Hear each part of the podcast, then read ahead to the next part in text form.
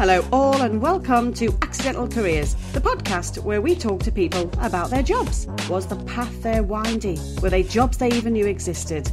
Let's find out.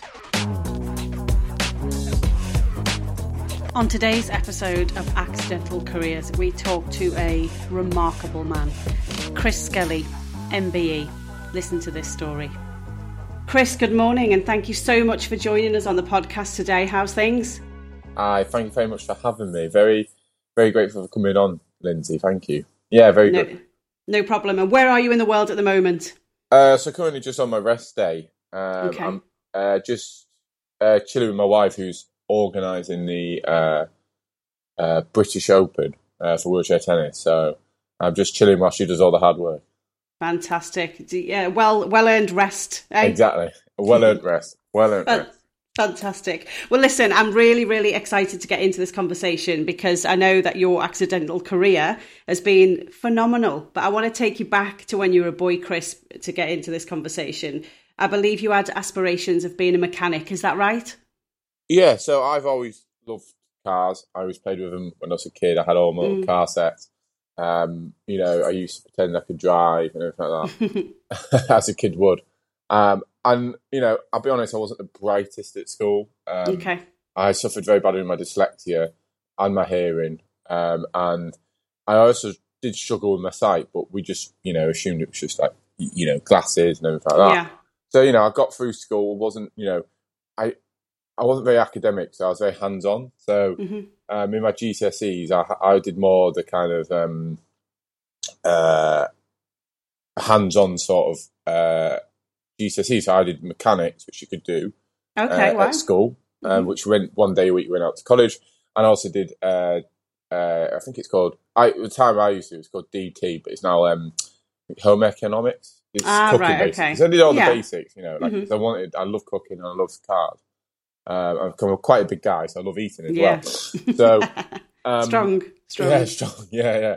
Uh, I like to call robust. I like to say. Yeah. Um, what a great choice of words. yeah, Brilliant. yeah, robust.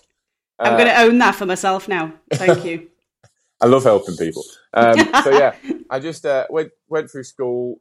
You know, I was predicted um, low grades like E's, F's. You know, not even get predicted any pro- sort of GCSEs, and then Mm. um, I got uh, I was diagnosed with dyslexia quite late in school, and then I basically got chucked out of French because I I was not very good at French, and I had to go to what we call dyslexia school, and then I was able to kind of um, learn how to cope with dyslexia. And then in the end, I got uh, 12 C's, one B, and a D, which from predictions of E's and F's and G's, I kind of, Yeah. you know, that was a massive success in itself.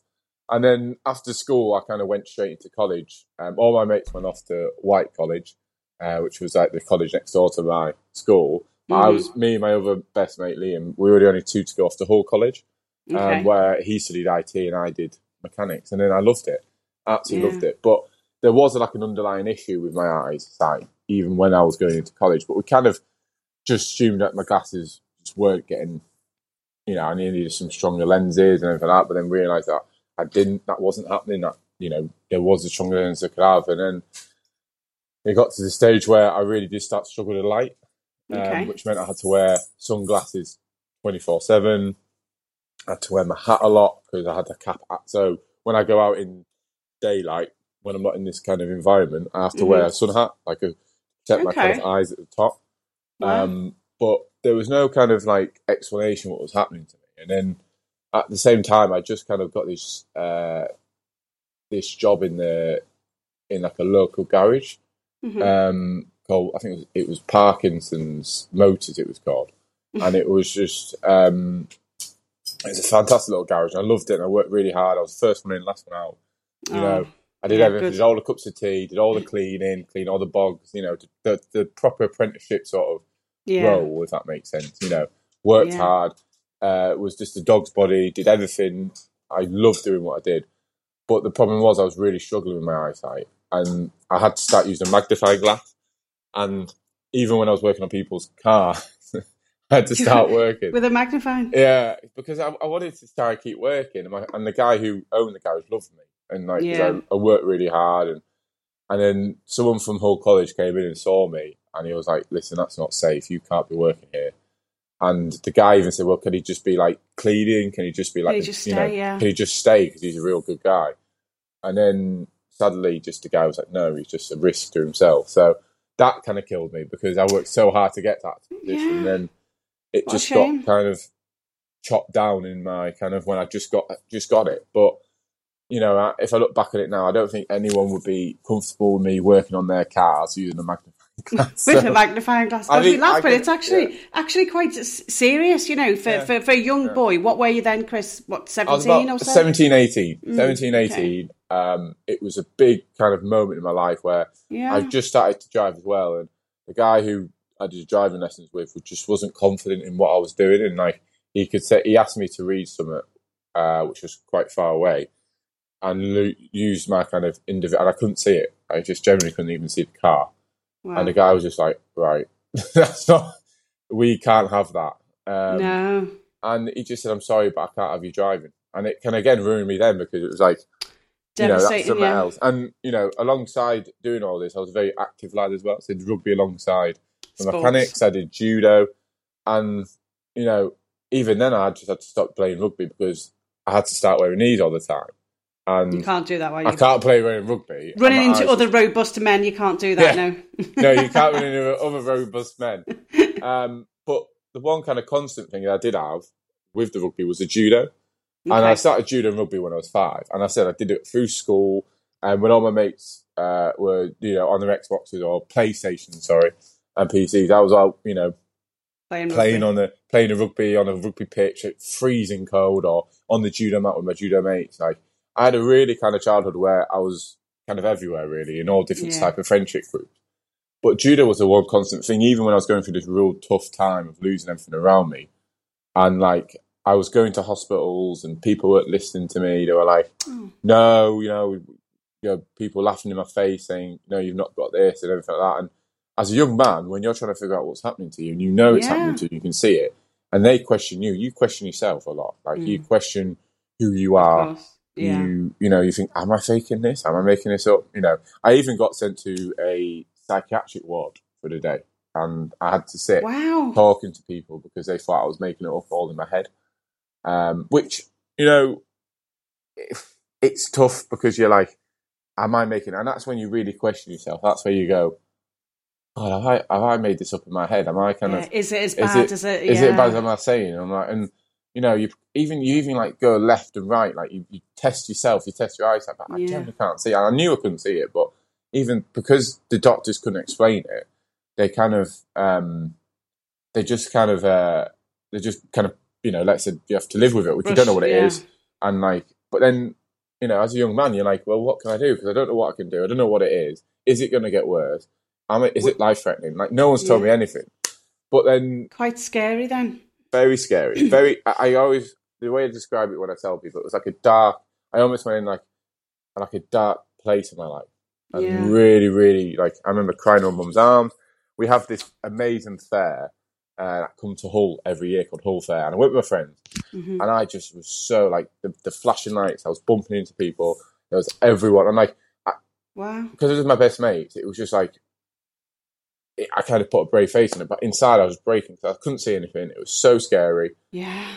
and I just Wow. came home and I broke down in my mum's arms on the kitchen floor, Oh. and I just cried because I was like, I don't know what's happening, and it was just really, really tough time. And then Yeah. my dad at the time was uh, still works for him actually works for this uh, Egyptian I think he's politician oil tycoon Oh wow. I don't know what it's kind of everything really very very Okay. lovely man and his wife was very um very kind of uh, very ill with with a rare form of mm, is it MS multiple, multiple yeah. sclerosis Multiple sclerosis. Yeah. and um, she went to Harvard University Medical School in America.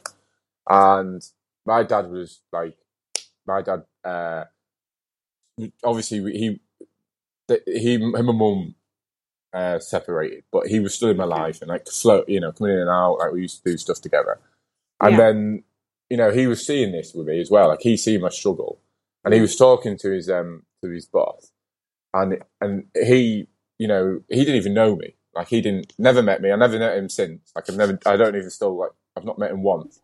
And he was like, right, we need to get him to America. And my dad was like, "What do you mean need to get to America?" Mm. I was like, "We're going to take him to Harvard University where my wife goes." Okay. And my dad was like, "Well, I can't afford that." I was like, "Don't care, just let's get him there now." Because he, you know, dad explained the situation. Mm.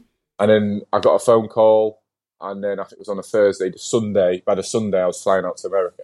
Like I just got whisked away by my dad, Wow, what an Um, opportunity! Yeah. and it was it was an amazing opportunity. And, and Yeah. we it was it was it was the World Path Health Organization. It's a private kind of health company Mm. in America because America has private health insurance, all these private Yeah. health companies. And I kind of got uh, the guy took me to, to the one that he took his wife to, and they were absolutely amazing. And it's the first time I broke down in doctor's arms because the doctor just went, and he was this lovely man, and he he just looked at me and he didn't take me for someone who's making up. He just went, Mm. "There's obviously something wrong with you." And I've got you. And then that was the first Mm. time where Oh, I just broke down his arms because, like, to, to have that to tell someone yeah. because it's it's one of them ones where you go,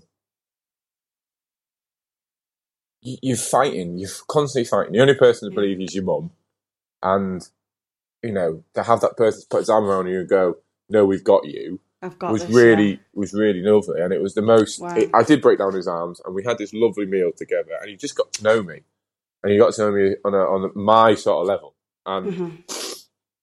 and he and he and he just said, "We've got you," and then we had about. I was only there for a week, but I was in and out. I had I had about fifty vials of blood taken. I had so many shoved things shoved in my eye.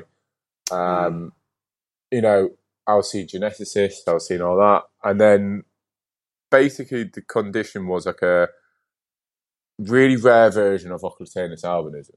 Um, okay.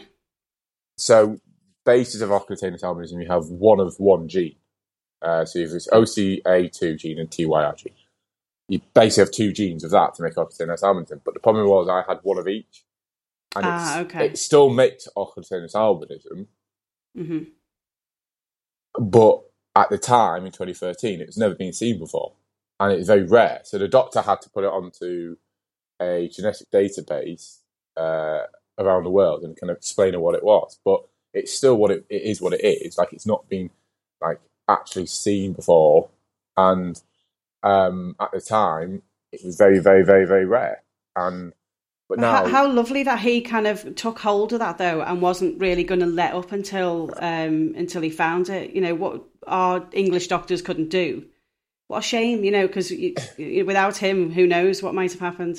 I had so much resentment toward the NHS. If I'm honest with you. Yeah, Um, I can see why. I had, I, I was, I felt let down by him. But Mhm.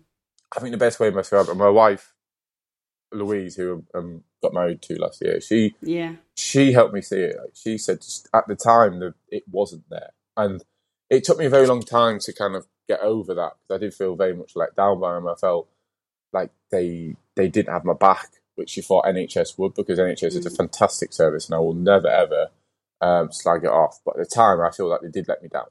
Just felt a little bit. Yeah, They do they do offer amazing service, and and you know.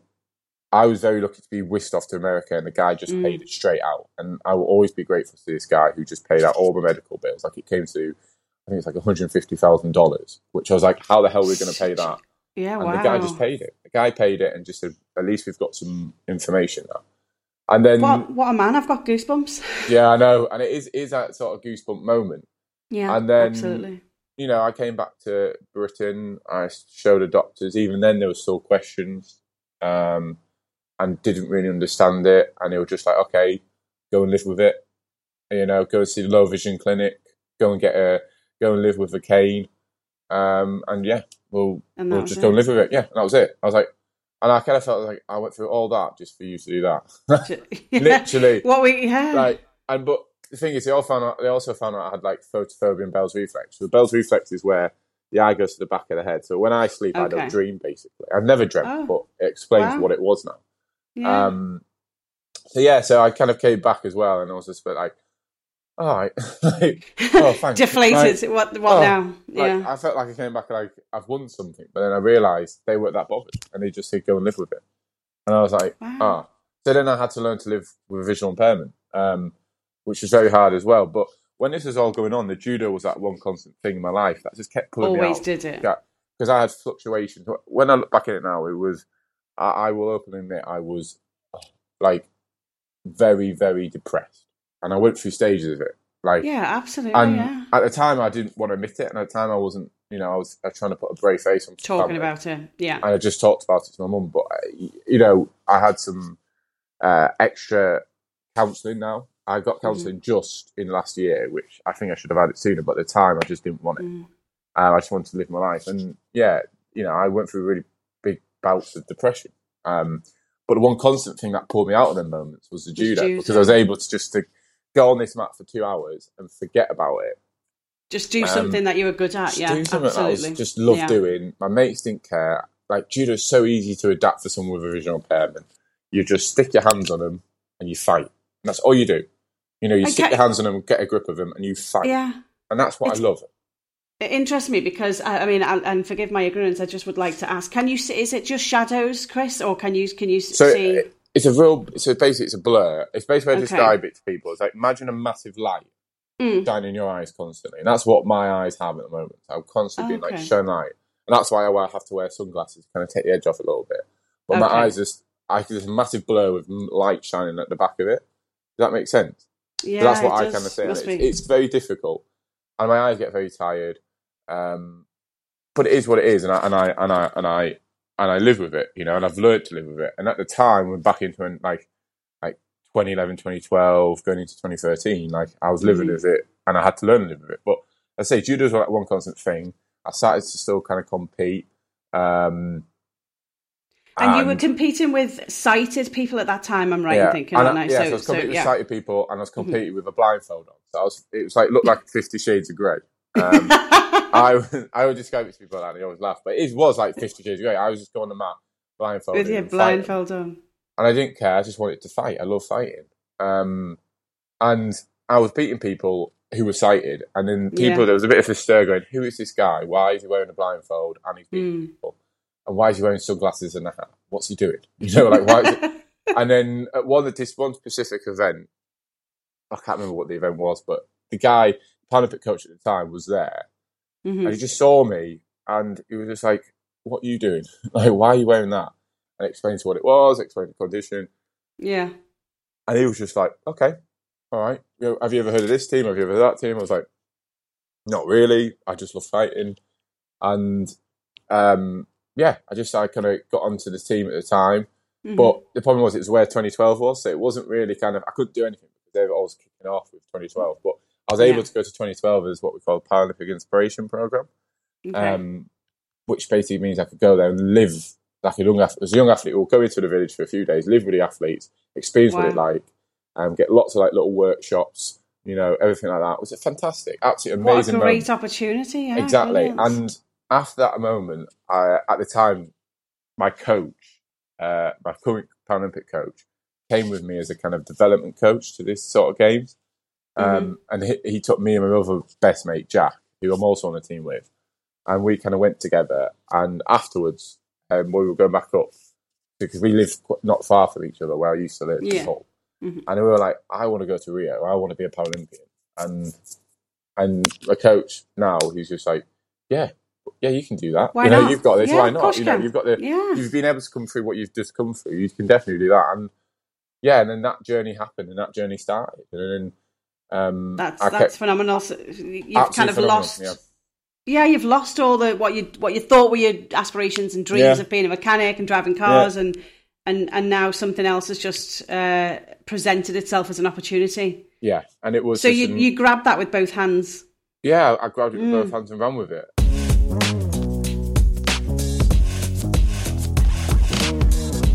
The National Training Centre at the time was in Mhm. Dartford, Okay. but it, it was take, it was transitioning up to Walsall. So for a few months, I kept going down to Dartford, getting getting meeting everyone, meeting the lads. yeah.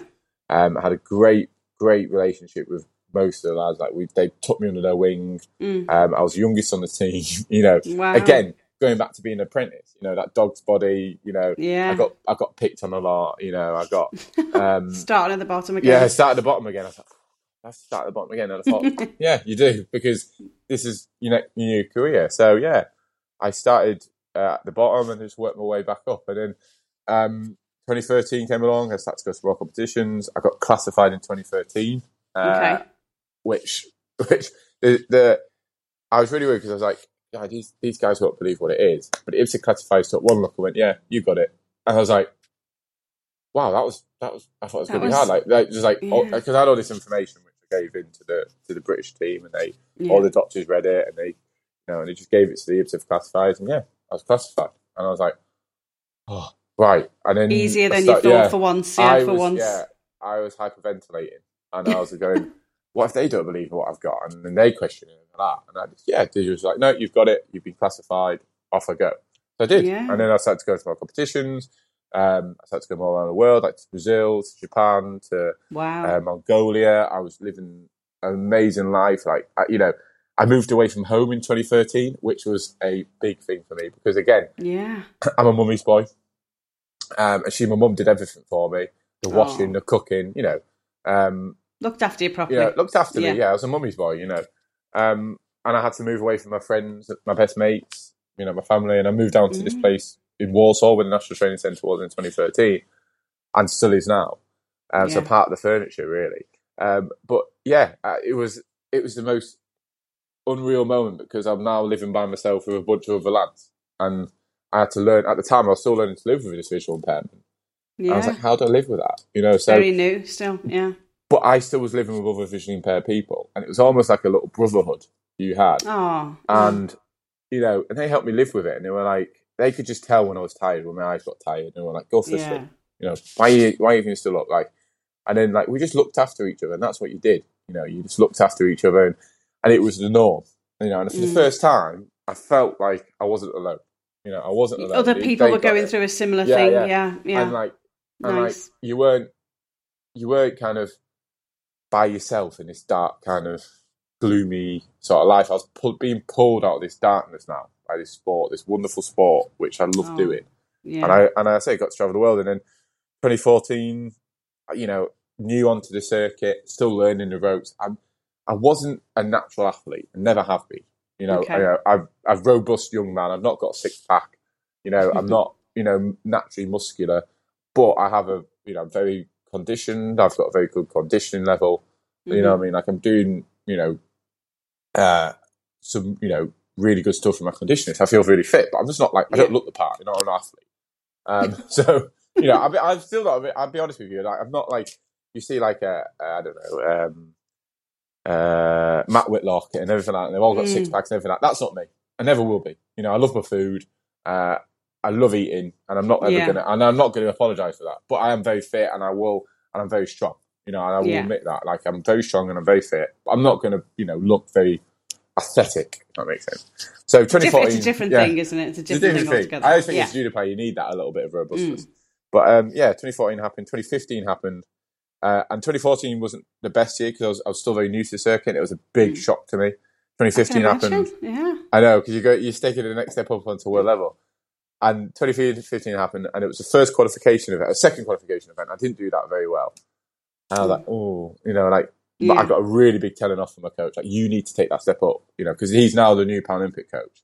Do it now. Yeah. and he was like, "You need to take that step up." We, you said to me in that car on the way back from London that you want to be a Paralympian. You have to take that step up. Yeah. And then one evening, he took me to a wonderful judo club in Grimsby, uh, which is his club, and my mate's best mate Jack, who we kind of came up through the team together.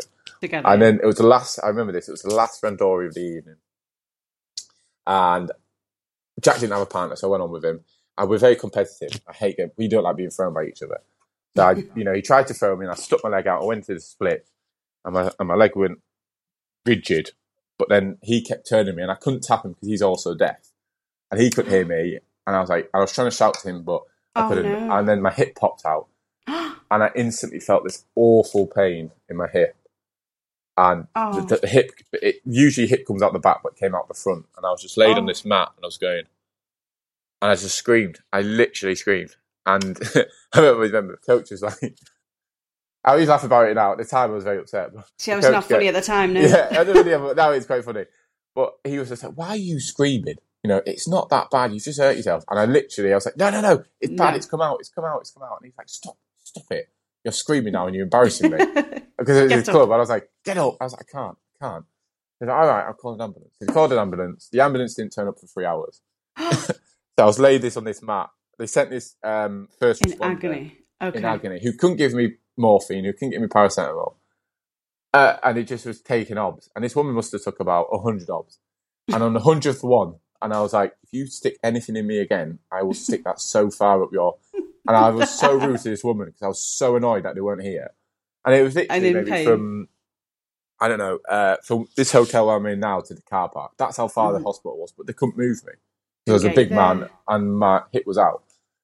But at this moment, this horrible dread, this darkness kind of came back over me. And it was like, No. this darkness, I kind of just got, Mm. I was like, I can't be. I just, I just started a career again, which I thought, all right, I've got this. And sadly, it's just been took out of my hands again. Like it's been in my hands, it's been whipped out again. I'm like, I've, you know, I Oh. might have to, I might have to stop again. I might not be able to do judo, you know, because it's come out. Uh, three hours later, um, they kind of they turned up, uh, but my coach went to the, this guy because I think he's just been a bit, uh, he's been a bit, you know, of a, Been a bit of a baby. you know, Yeah. been a bit of a baby. You know, I don't think he's that bad. And the, g- the paramedics were like, let, let me just have a look at him. You know, it might not be anything. The Mm. guy took one look and he goes, "Yeah, just dislocated his hip." I'm like, Ah. and the coach just stood there and he went, "Well, why was he Oh. shouting then? It's not that bad." It's and, the, and the coach, because the coach is the old-fashioned sort of coach, like, like, Oh, like, yeah, good old get up bad." and get on with get it, up and yeah. go with it. It's like, why he Yeah. screaming and crying then?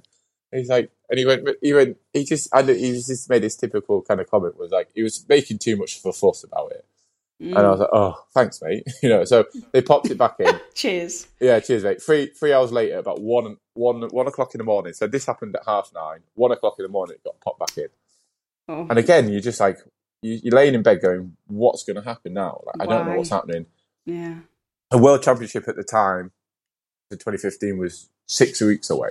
You know, so I was like, Wow. uh, you know, am I even going to make it? So there's no no one even said I could make it. No one, everyone was just like, "Get yourself back." And I would Yeah. want it to be at the World Championships. I wanted to qualify for Rio. And if I didn't go to that World Championships, I wouldn't qualify. That was the end of it. That was the kind of Oh. that was what it was. Pressure. So yeah, it was the pressure. So Mm. three weeks went by.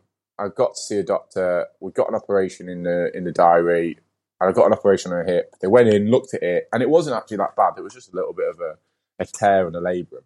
And yeah, I was like, okay, you know, we'll get on with it. Let's get you know, fixed. And I was like, I said to him, I said, I want to go to the World Championships, you know. And he was like, Yeah, but your career, we don't know if your career's going to keep going at this rate. Like, we want you to kind of just focus on recovery. But I was like, Is it possible? Can we do it if I wanted to go to the World Championships in three weeks' time? He went, He went, No, but we could try it if you want to try it. And I was like, Yeah, I want to try it. Of course I do. yeah. And then he was like, "Are you sure?" He was like, "It could come out again. It's a risk." And this is the, this is the specialist going to me like, and at the time also the head physio Jason uh, Laird, he was like, "I've never done this before, and I've not had anyone done it before." I was like, "No, I'm doing it. Trust me, I've got this." I'm And they were like, and then even the PD at the time, my PD, sorry, Nigel Donohue, who is still the PD now, he went, Mm. "You're not going to do it." Like, and I was like, "Give me one percent," and they were all like, "All right, you got one. And if you're not on that, if you're not fit in three weeks, we won't take you. And they were, they were like, they all think it was not going to happen. I was like, okay, I'll prove you wrong. And then in three weeks, I, I kind of took the stitches out after three days. Or was it no? Sorry, no, sorry. I walked on the crutches for. Uh, you're supposed to be on crutches for three months. I took Okay. chucked them away after three days. You're supposed to have Oh, wow. stitches in for two weeks. I chucked them out. We got them out after a week. Um, I was doing this intense rehab, which basically meant I was doing rehab 24 7. Every, I was doing a rehab session every twice every day, two times every day, with icing in between. I took I, the ice machine up to bed, so I was laying in bed with this ice machine on, went to sleep with it on. Um, I was like, I want to go to this World Championship. And in three weeks, I managed to walk again, take the stitches out, uh, and Mm. start doing judo after 10 days. And what gave like- you that fire in your belly? Was it just to get to? You just wanted to get to. I just wanted to do it. I just- that was it. Yeah. I think I didn't want to slip back into that darkness again. There was that horrible yeah, darkness, uh, like it's like constantly chasing me. It's constant. It still chases me now. It's still like, Behind you. Yeah. behind me, and I know it, I know it's behind me. It's ready to bring me back into it. but I just didn't want to go in. So I was really, I was willing to kind of risk that career that I've worked hard for to go to this World Championship. Wow. And in a matter of three weeks, we kind of we managed to walk, we managed to do judo. Like I remember even one of the first judo sessions back, the glue that they they glued together a couple of days before came apart, and I was I felt this warm thing dripping down my leg. And I just Oh. put this, and it's just the blood. It was just like okay. So they glued it back up, and I got back on the judo mat, and I was all right. You know, I felt it was okay. I've got this. You know, Wow. because there, I, it was very painful at the time, but I knew I had to go for that pain to get to that World Championships. So I Mhm. managed to get on the plane.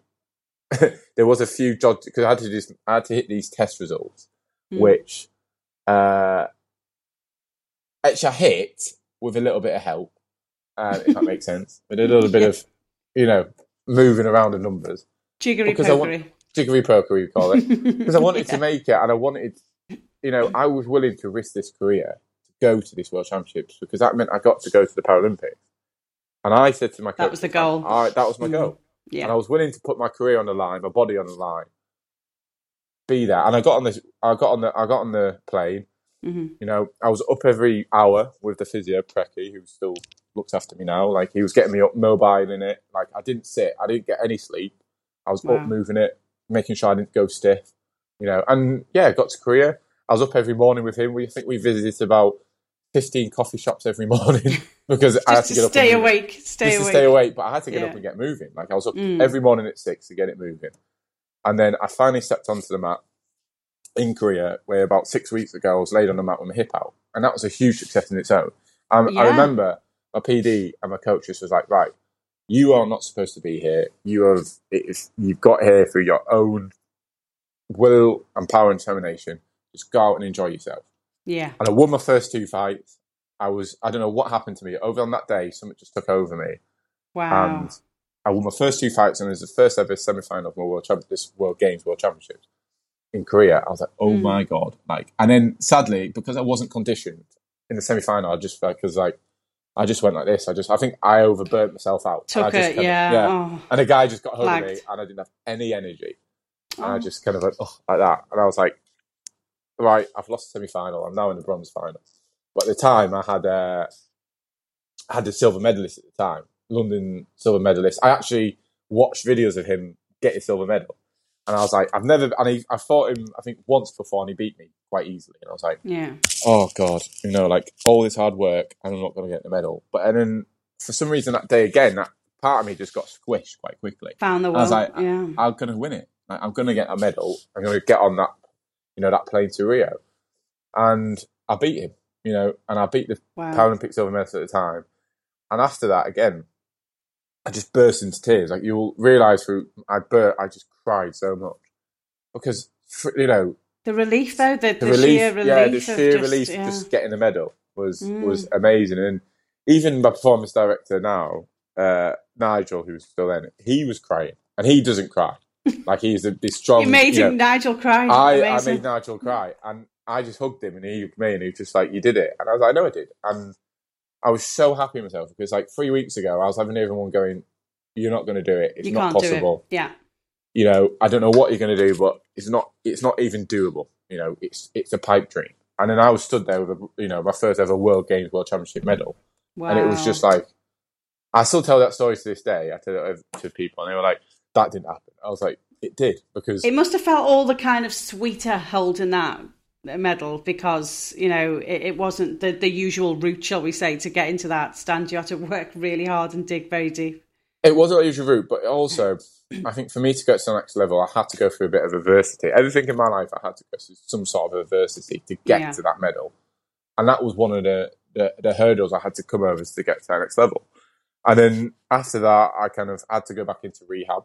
I had to go and do my proper Yeah. rehab and then go back to square one, which which I had to go right. And they, they, I got back off the plane. and They were just like, right, well done, back into rehab. And it was me, and I was going right back to basics. And I was like, I can walk in it. He was like, yeah, but it's so unstable. You shouldn't have even gone to Korea. I was like, yeah.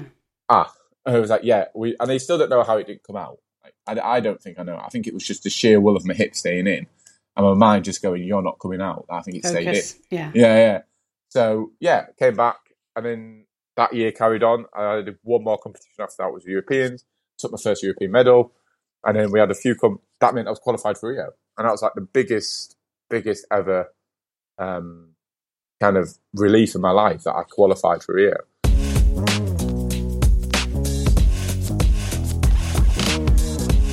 Had the perfect run into Rio. Uh, had a few competitions, didn't get injured. I was like, fantastic. Got a, got a medals at this event. I was like, right, I'm you know one of the one of the one of the favourites for for Rio. Got to Rio. Um, felt really fit, very strong. Uh, I got the Brazilian. So it was in Rio, and my first fight was in. Uh, it was a Brazilian in Rio, in his Okay. hometown. You know, so Of course people- it was. well, of course it was, yeah. People Yeah. for your blood. And then, you know, I was like, oh my God, I've, I've worked really hard for this moment. And I'm in Rio, my first Paralympics, and I froze. And I, I admit this now, I froze at the Paralympics. the fear, yeah. The Bless you. fear, it's my fear, you know, Oh. I'm a young, I'm maybe 22 at the time. And I just froze and I just was like, oh, like, what am I What we're gonna doing? do? Yeah. Yeah. And then, like, yeah. And then I froze badly. And, um, Mm. yeah, I, I lost to the guy. I lost to this Brazilian. He was absolutely phenomenal, and I, I beat him up to that point. Uh, this, but this guy is like Paralympic legend. Like he's multiple. Paralympic medalist, gold medalist. You know, like you know, he is phenomenal. Like he's a Yeah. phenomenal man. And I just because I've been beating him, I thought I can beat you. But that guy on that day was just phenomenal. Like he beat everyone. go. You know, that Brazilian crowd gave him the like a, a different sort of strength. I can never tell you that. Like he was so strong, and that day for me, I froze. You know, in the in the Yeah, spotlight. You know, and yeah, I lost that, and then but then I had to fight my way back through. So I had to beat uh, beat this German man, uh, German guy, beat him. Uh, I beat this uh, Turkish fighter, beat him, and I got into the uh, bronze medal fight for for the Paralympic Games. I was like, right, I've got this Cuban. This is, you know, got it. I've never fought him. He's never fought me. He's very strong, and sadly, I lost, and and it broke my heart a bit because I was like, you know, everything I went through, it's all kind of fallen apart in my hands. You know, I've worked so hard to get to this point, and it's just gone like that. And again, I cried. I absolutely cried. I've, you know, you'll learn about me. I just cry when I'm in that situation. I'm, Good to let it out there. Yeah. It's nice to hear think say that, is. Chris. I think- Actually, it's really nice. I, I wear my emotion on my sleeve and I just Mm. cried. And um, yeah, I, I did this interview with Channel 4 and in media training, they always tell you, uh, don't, don't cry, be kind of, even if you've, you know, lost, try and kind of keep your composure. I didn't. I kind of cried and I, I don't, it I meant don't so much to you, didn't it? It obviously meant so much to you. I you just know. glubbed and I was like, Yeah. and, it, and you watched it back, it was just like a media nightmare. Like I just cried. Like Got if you like big how not to do it, that's PR it. agent on the Yeah. phone saying, Yeah, Chris, yeah. no, absolutely not. Yeah, just please stop, get off the thing. Like, but I just I showed my emotion, like I showed what it meant to me. It's you know, true like- and real, though, isn't it? Yeah, yeah. it is. There was this moment where I just wanted to hug my mum, and I climbed. I don't know how I got the energy, but I climbed this kind of scale, this kind of uh, this thing, just to hug my mum. I just want my mum's hug. did she know. come? o- Did she come with you all the time, your mum? She came over, her and my dad, and uh, yeah, and then I just climbed this Went, thing. I shouted my mum. I gave my mum a hug. I gave my dad a hug because they they don't really speak, but for once they were in the same Together, room you, together, yeah. just for me, and it was a special moment. There's a wonderful picture on my phone, which I had from a screensaver for many years, oh. of me, my mum, and my little sister hugging after I've just lost one of my biggest fights of my life. Mm. Um, but I think in them situations, I think in you you you just have to get yourself back up, like I've done in my life. Like I don't want to go back into that darkness. It no, wasn't you're going forward. Yeah. you know, I'm going to go forward. So I had to look at myself in the mirror. I had to pick myself apart. You know, I had to say, what is my kind of weaknesses? What are my strengths? Um, what do I need to work on? And I had a really honest conversation with my coach, who's followed me through the years. They Mm. said, we think we both agreed that I need to do certain things, so I did. Um, I had to work even harder. I had to uh, try different sports. So I tried wrestling. So I got better at grappling. I tried BJJ to get better Okay. at my Mayweather in the groundwork area. So I just Okay. tried different sports to make me the whole fighter. You know how UFC fighters do all different disciplines? Yes, they do. I almost they? had to become like a UFC fighter, but without the striking, and get better in Mm. wrestling, and get better in uh, BJJ, because I think you need to em- embrace some sort of kind of other sports which will help you judo. So I did that. Um, but at the time, I met the love of my life, Louise, um, Yes.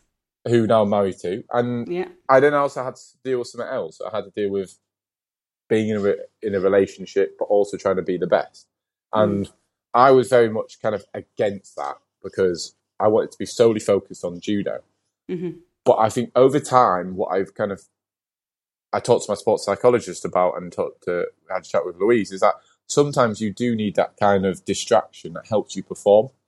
So you obviously you're focused on it, but you need someone there behind you who is truly there for you, but also can just go, "What are you doing? Like, why are you doing that?" And like, will just challenge you on everything and, and make I you a better person you are. And I guess what it gives does. you an it gives you another why as well, doesn't it? Everyone Yeah. needs a why, and Yeah. now you've got Louise to. Um, uh, Yeah. and, and I, I know you don't need to prove yourself to her because obviously she supports you, but yeah. but I mean it's just a nice kind of pat on the back from someone else, isn't it? Yeah, exactly. That's not And- a coach or you know. yeah, and she just she loves me for who I am, and yeah, And it also helped that she was a, a very, very incredible athlete herself. She was like, you know, played at Wimbledon twice, you know, understands what it has to take to be a world class athlete. She knows Yeah. that. She understands that. But also, she just helped me to understand that, you know, you can live a life, but also live this wonderful life that we live in sport. Like, you can have two lives, you know. And she Mm. yeah. got Of me course, to see you can that. put one down, can't you? Exactly, pick it back like-. Mm. Exactly. And I think since then, since meeting her, she kind of helped me again go to that next level, helped me flourish, um, not just as a judo person, but as a person outside of judo. as a yeah. person, a whole person. Yeah, Uh, Yeah, as a whole person, because you don't want to just be one thing. You want to be everything. You want to be try to be a whole rounded person. As I say, you know, I started to be kind of started to perform. Uh, 2017, I won my first European ga- uh, European Championships. Mm. Uh, I kept getting world medals in 2018 and European med- Championship medals in uh, 2019. yeah. You in must have a big, a 2019, big yeah. cabinet now because you've got a lot of medals. you? You've racked up a lot of medals uh, yeah, I don't know where they are. If I'm honest with you, I stuck them in a cupboard. Don't say that. No, uh, well, I had this terrible thought once. I was like, "Where are my where are my medals?" And um, they're so, they are somewhere. I have to. They put. I just They've got to be somewhere. They've got to be somewhere. They're in They've either Hull. Walsall, or Swindon. Um, So, but I just don't really. When I got the medal, I just put them away. You know, like I just put them in a drawer. I, I forget about them. Next Um, one.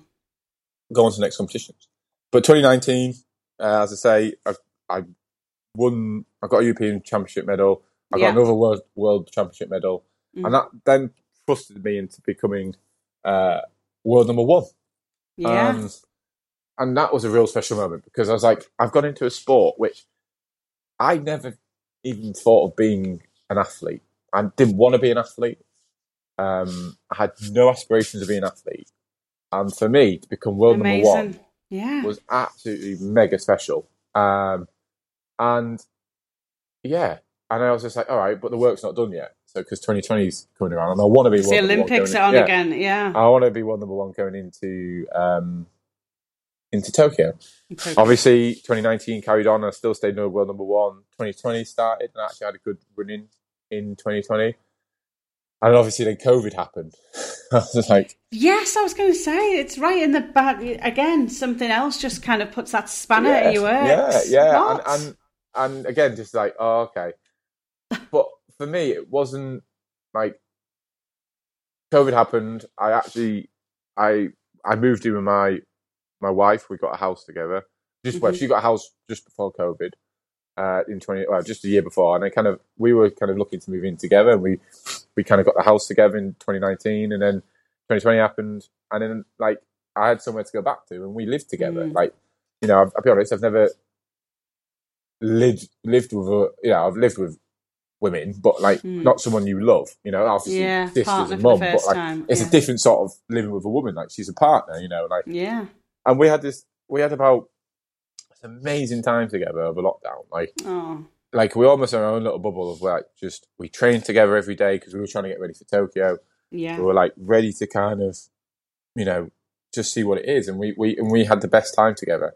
Um, because I knew I wanted to get married to her, um, but I Oh. just you know p- to be able to live with each other and understand that we we can, you know, it's not about just being married, it's about you know living together and cohabitating. Yeah, and I knew, cohabitating, yeah, absolutely. I know we could we could do that. Um, so yeah, so uh, 2020 happened. Sorry, uh, lockdown happened. I had the best Mm. lockdown, but then halfway through lockdown, they were like the games are delayed. And I was just like, why, why, No. why? because you, you as athletes you live in these four year cycles, And you're built Um, up for that, aren't you? Because it's like you're at your peak at that fourth year, yeah. and but we got you know I was upset and I, was, and I did cry a bit again, but okay, Common know. theme throughout, Common I love it. common theme. But I kind of um I realised that you know there's so much else happening in the world, and there's like Mm. you know all these people going losing their loved ones. All these people Yeah. are like like for once, sport wasn't important. It was just trying to make sure we support our family who are going through tough times, making sure we Mm. support people who other people going through tough times. Like for once, the human race came together and just supported each other. know, Yeah, because it was absolutely. this time we weren't fighting each other; we were fighting a horrible disease, Mm. which was COVID. Yeah, And for once, like we we positively reframed it. We were kind of we had a team meeting of VI Paralympic team, um, and we're just like, listen, we've been given this year. Let's get a year to get better. You know, and we use Yeah. that as a kind of a year to get better, a year to kind of smooth things out, get them like little kind of niggly shoulders, niggly knees, get kind it, of get it, get it yeah. all sorted. So we're, when when this lockdown happens and finishes, you're kind of in the best shape to hit the road running again. Yeah, And after the first lockdown, athletes were able to go back. Professional athletes were able to go back and train. that's So- right. Yeah, Luckily, I was in that bracket. I was able to go back after the first lockdown. But again, you're going like, do I go back and train and risk bringing COVID back to my loved ones? To- And that, yeah, then again, yeah. like you're again fighting that kind of horrible kind of, do I do it? Do I do? It? And we had these really tough conversations where Louise didn't want me to go back, but I knew I had to because I had Mm. to get back on the on the on the on the bike quick to get you know ready for Tokyo yeah, because you know you wanted to be in the best shape possible. And you did, if you like judo's not one of them sports where you can hang off and like have a lot of time off because you your body goes soft. You have to then become robust again. Then you kind of Mm. suffer little injuries because your body's not very robust enough. got to but do it all the time. She kind of was because she's amazing. She she's amazing and understands it. She was like, okay, you have to go back, but I'm not happy with it. I was like, okay, we made we made a kind of decision that I took COVID tests before I came home and everything like that to Mm. make sure I'm not bringing anything back. To um, and tried to make it safe as possible. And we did. And, you know, 2020 happened, 2021 kind of came around, but you're still going, is it going to happen? You know, because even then it wasn't going to, they, they were like, Anticipation of just yeah. yeah, what's, is it going to be cancelled? You know, and Mm. thought, it's so hard for this. Like, Yeah, is, 20, absolutely. is 2021 even going to go ahead? And, um, yeah, and then we had two competitions before Tokyo where I competed for the first time in about a year and a half, and I was very rusty. I wasn't on it. I I still got I was in and around the medals, and I got medals, but I was like, God, am I good enough? And this one specific one, which was in Warwick, I was absolutely awful. I'm not going to and free. basically, we got absolutely telling off by our performance director Nigel, and she said it's not good enough. You know, you're not gonna if we perform like this, you're not gonna get medals and everything like that. And he just gave us an absolute rollicking. And at the time, I was fuming because I was like, we've just come off the back of COVID and we've not had these competitions every year, and I was just Yeah. fuming at him. And again, I think it was that sort of fire that ignited in Get us. it back in your belly. Yeah. And I was like, right, like I want to prove you wrong. And then, as I say, I had this hard decision there because, as you see, people were catching COVID and missing stuff. They were missing Yeah. games, they were missing Wimbledon, and I just got to the stage where my anxiety was so high because I didn't want to catch COVID. Um, Yeah, the fear so- that, yeah. I had a conversation with Louise, and I just I did my own little bubble. I just I can't do this anymore. on your own. Yeah. And I, I was just like, because I, I have to live in Walsall in a week because I have to go be at the National Training Centre to get funding. Mm. So I was like, right, I'm going to stay at the house in Walsall where I lived with, with the other Paralympic athletes. Um, and I was just like, I'm just going to hibernate there. I'm going to isolate myself. I love you, but I have to do this. And she was like, Yeah. I understand because she was getting annoyed because I was just so hyperventilating.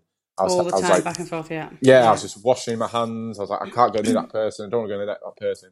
And I just, for about seven weeks, I just put myself in this little bubble and just focused on one thing, which was removed yourself from the Yeah, situation. And how the lovely situation. that she understood that and She allowed it. you that time. She- Yeah. exactly. She understood it. She let me do it, and um, yeah, it was it was tough because I missed a lot of friends' weddings. I missed a lot of kind of parties and time together. I missed really quality time with my nephew who was Yeah. born that year, uh, and but I had to do it. And Tokyo came around.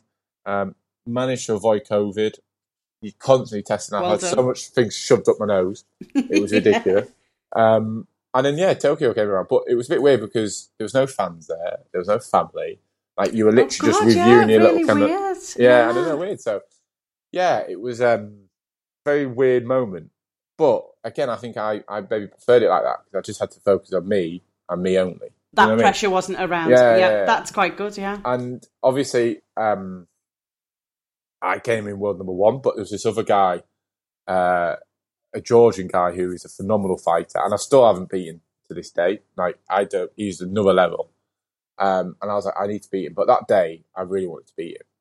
But he got COVID, and he, because he got COVID, he then got quite drunk because he just thought his games was over, and he got quite drunk, and then he beat up someone, and he got chucked out the games. Oh, So I was like, I was really upset because I wanted to fight him because I believed that I could beat him. On you that wanted day. the win. Yeah. Yeah, yeah, yeah, I believe I could beat him on that day, and I believe that version of myself could have beaten him. But sadly, that wasn't meant to be. So then that meant all the pressure then came onto me. So then I was like the really big kind of like odds-on favourite to win it. Yeah. And then again, that's more pressure kind of put on me, and I had to kind of deal with. But again, as I've done in my life, I just kind of step up to that moment. Yeah. Um, and yeah, I won my first fight uh, against a really tough uh, Uzbekistan fighter, and then I beat uh, the another German fighter who's very good himself. Mm. And then that meant I was in the final of the Paralympic Games, and I was like, "That is actually Oh. the most amazing moment of my life." This is like, it. this yeah. is it. Like twelve years ago, uh, eleven years ago, I wasn't even meant to be kind of here. Like I was just trying to be a mechanic, and now like I'm like stood on the, the biggest stage that could be for Paralympic sport, for disability sport, Mhm. and I could be going and making history. You know what I mean? Like there's not been a gold medal in 25 years in judo, and I was like, can I break that? And like the one thing you constantly then go in your head is don't fuck it up. Excuse language. Just don't make Don't the, it's fine. Don't mess this don't up. Yeah. mess this up.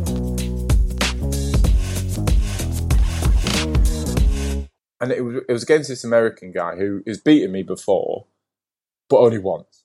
You know, and I, since that one defeat, I've beaten him every time. But then there- there's that kind of fear Oh, of going, that nervous, some nervous yeah, for you. like, he can beat me. And it was like, and he was typical American in the warm up area, being very loud, being very kind of thingy. And when American. I kind of, just American, I, you know, I love the Americans, but they are very kind of loud and want to hmm. kind of impose themselves on everyone. And that's fine. But that's not me.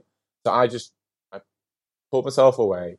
I did my kind of, I always sleep. Yeah, I go into like little zens, have a little Mm. sleep, put myself away, uh, was with my physio. and the physio was like, please beat that American because if he wins it, I can't deal with it. Like, please. I was like, okay, I got it. And then, yeah, um, yeah, and then the Paralympic final came around, and I think something took over me where I just knew I wasn't going to lose. Like, I knew I had that in me to beat him, um, and to beat him convincingly, and I did. And I, you know, I threw him, and then, like, I've been throwing all day, and I've been having some really good improvements in my judo. But then I Mhm. go over, to, I threw him, and I scored in him, and I had about three and a half minutes to kind of keep the score. And it's like you practice it in in in, the in, in longest three in and a half training. minutes. Yeah. But that was the longest three and a half minutes of my life. And all inside, you're just going, don't fuck it up, don't fuck it up, don't fuck it up. Just keep him at bay, keep him at bay. Because he's a wrestler. So he wants to be in close. He wants to try and get me over his wrestling. I was just like, don't fuck up, don't fuck up. And in the last four seconds, I try, I don't know what happened. I tried something and I just was like, I got in there and I was like, what are you doing? And I just, you see me just fall flat to my face because I was just bailed immediately. Oh, And I was just like, I've, and you look over because you just, you kind of, because I can't hear, but I'm trying to see what the referee's doing. Yeah. And uh, you- has he scored on me? Has he scored on me? Has he not? Has he? And luckily he didn't. But and I had about four Oh. seconds, and it just went like that. And yeah, yeah. And then after them four seconds, this euphoria comes over you, and then this kind Yeah. of the cherry on top of that. Yeah, Yeah, you're a yeah, winner. kind of champion. You've won. like, wow, yeah. And then the rest is history. And like the rest is just like, oh my word, like the cry, crying ha- happened a lot. T- And t- where was your mum? I want to know where your mum was. She was at home. She could be, Oh, she could be. Uh, she was at home. So and then it was really nice because Louise is commentating for Channel Four because she sadly she had to retire uh, because she just wasn't. You know, she she Mm. she was coming towards the end of her career, amazing career, and she Yeah. just wanted to kind of see what the next chapter holds for her. And then there was me trying to still trying to qualify and get ready. Do the do, you know. yeah, catch And- the And yeah, so it was the most special moment. I cried a lot. I FaceTime Louise. I called my mum. Um, I did an interview. Uh, I cried again, and I asked for pot pies. And then after that, I got pot pies.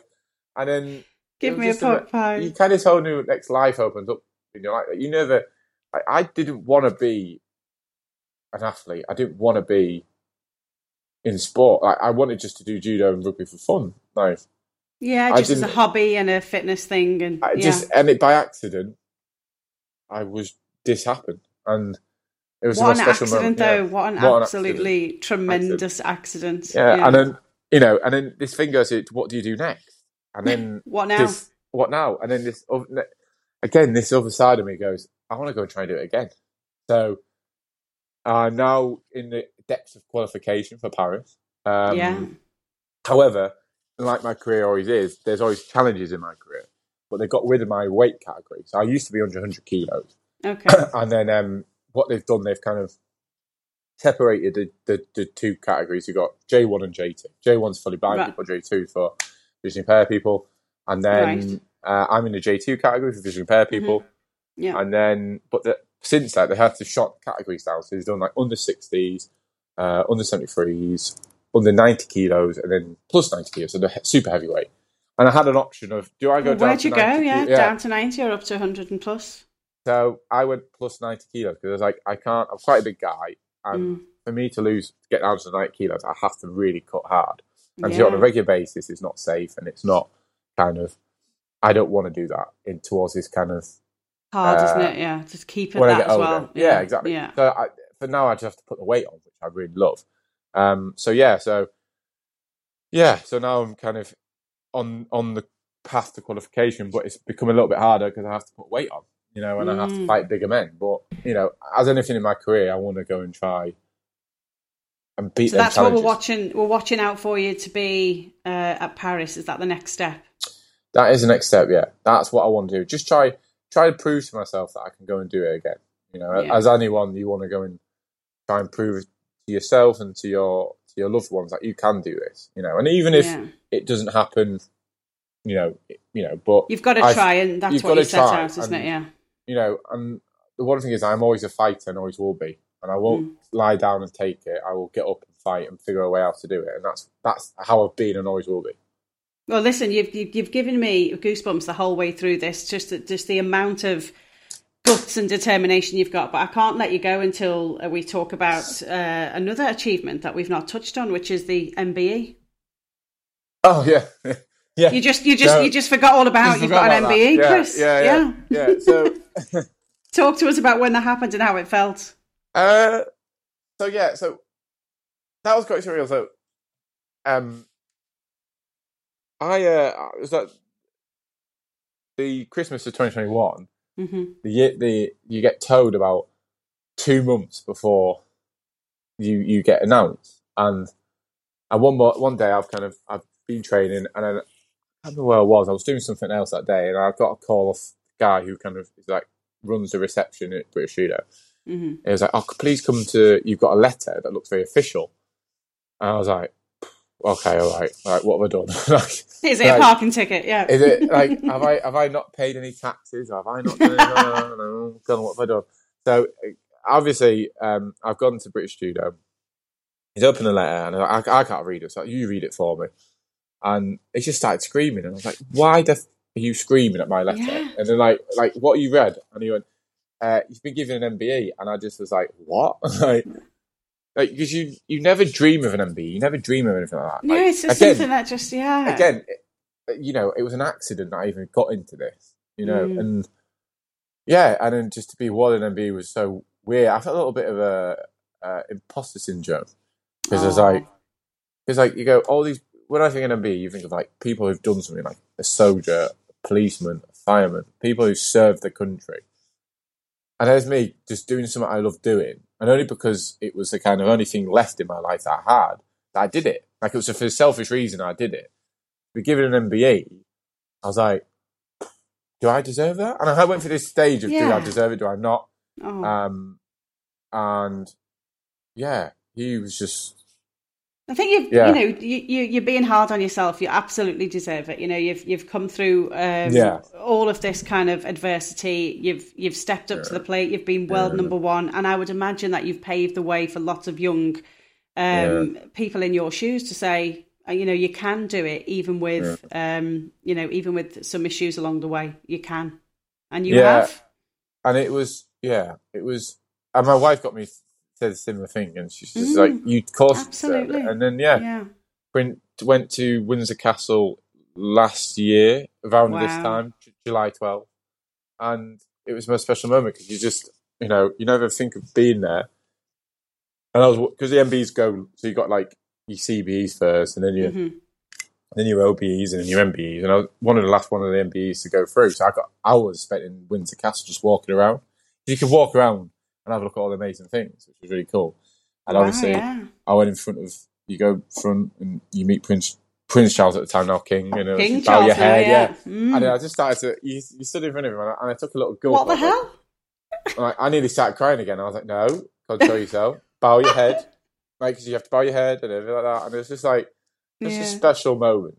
Like as I Oh. say, I never thought I'd be in front of King Charles, you know, and everything like that. And yeah, Incredible. it was a very Incredible. special moment. Very special. Moment.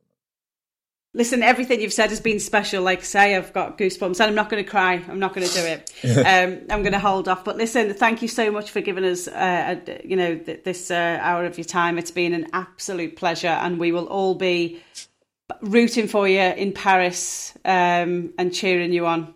Thank you very much, and apologies if I've waffled on. No, listen, it's been it's been inc- it's been incredible. What a story! It's been it's been amazing. Um, I'll I'll be waiting for the book.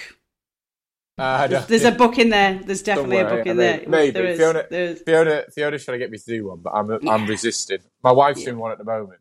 Yeah. Well, you could do one after. I was like, mm, yeah. maybe not. Yeah. I, I think there's a book in there. It's an incredible story. Let's enjoy the rest of your day, Chris, and thank you Thank so you. much. Thank you No. so, so much. Thank you for having me. Take care. Take care. What a lovely way to spend an hour. Chris was magnificent and gave me goosebumps the whole way through. Thank you, thank you, Chris, for spending an hour with me and taking up the time to tell us your story. It was truly inspiring. If you want to listen to other episodes of this podcast, please pop on to Spotify, Apple Podcasts, or Google Play Store, where you will find us, or visit accidentalcareers.co.uk.